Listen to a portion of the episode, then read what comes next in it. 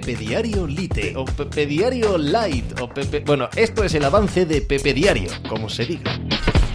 Hola, ¿qué tal? Hoy estamos a miércoles 23 de marzo del año 2022. ¿Qué sucede con el circuito WITA, con el mundo del tenis femenino? Ashley Barty, la indiscutible número uno del mundo, la ganadora esta misma temporada del Open de Australia, la también ganadora de Wimbledon y Roland Garros en años anteriores, es decir, está o estaba el Open USA de tener el Grand Slam, estaba clarísimamente situada como aquella que debería traer la estabilidad al circuito.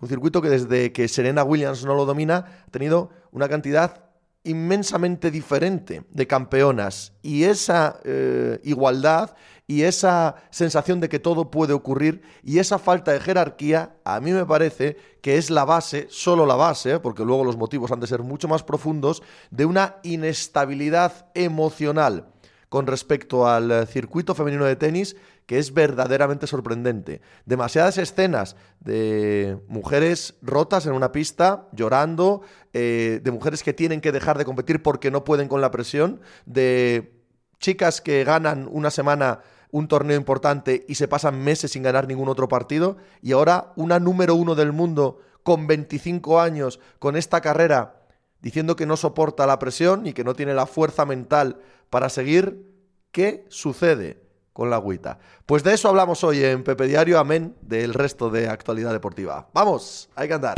Estás escuchando Pepe Diario.